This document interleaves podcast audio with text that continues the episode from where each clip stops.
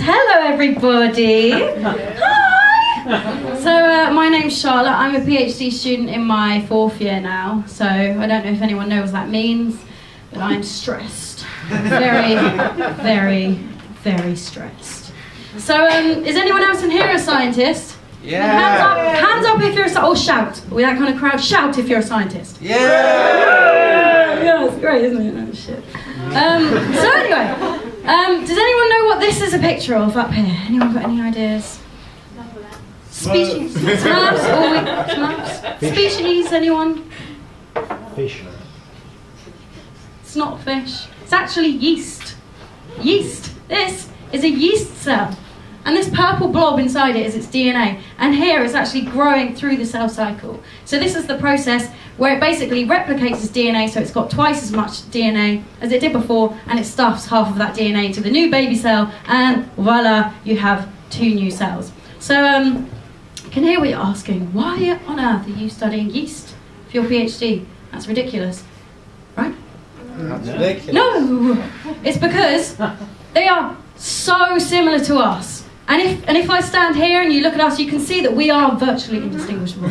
we are so similar. If you actually, the only, the only bit of an organism that I'm ever interested in is what's inside the nucleus. So you know, everything to me is the same. Mouse, same as a dinosaur. Don't care. The nucleus, the same thing. Same thing going on. So if we dive into this nucleus, that's where I'm focusing. That's where I'm concentrated. And the processes I study inside the nucleus of a yeast are so incredibly conserved throughout all of life. So that's why we can learn about us from studying yeast.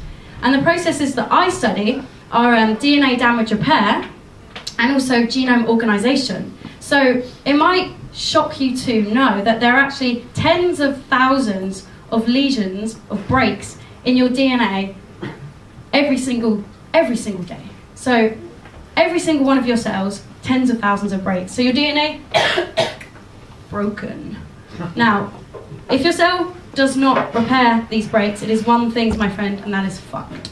Okay, it has to repair it. If your cell does not repair its DNA, it's a bit like an overfed pigeon that is useless, unable to re- reproduce, and liable to explode. So it's really important that it does repair it.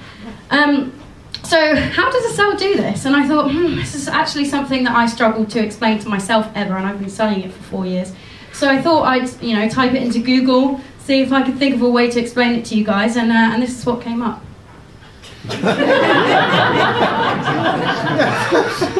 yeah. So, uh, I mean, there was a time where I'd look at this kind of thing and be like, you know, I'm going to memorize the whole thing, every single tiny little thing. I'm going to memorize every single one of these proteins. But now I'm like, no, I want to like, I want to know actually what's going on inside the cell. How does a cell actually repair its DNA? If you miniaturize your head and stuff it inside of a cell, this is not what you see happening inside the cell.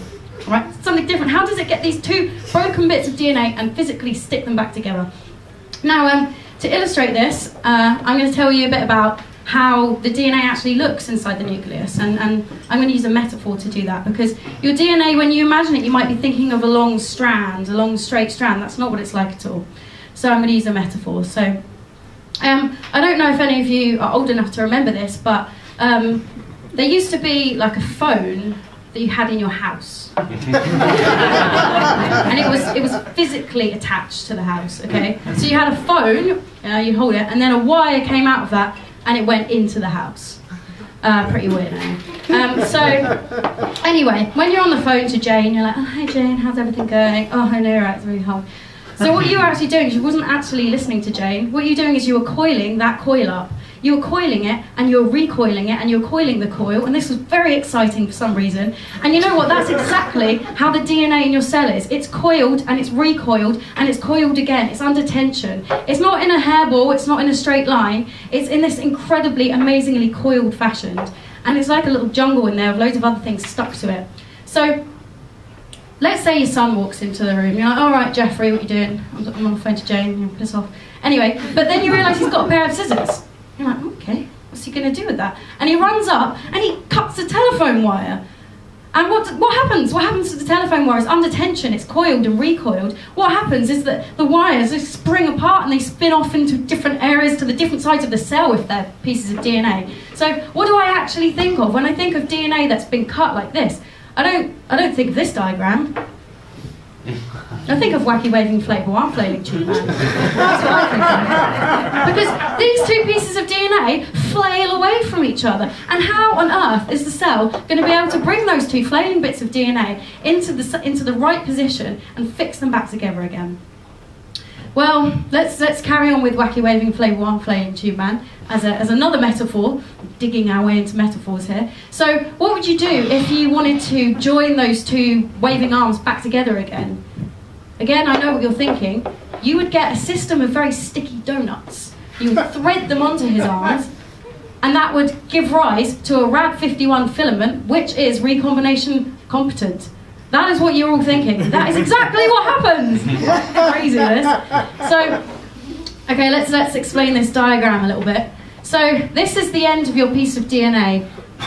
There's just been snipped, you've had a break in your DNA, which is shit, and the cell needs to fix it. And what happens is this amazing protein, RAD51, binds along the length of the broken piece of DNA. And that enables the DNA to be able to search the whole of your genome, the whole of your genome, and the genome's big. This is an amazing process. It searches the whole of the genome, wiggles around, and it finds, like a snake swimming through the ocean, it finds exactly where it needs to be to be able to repair your DNA.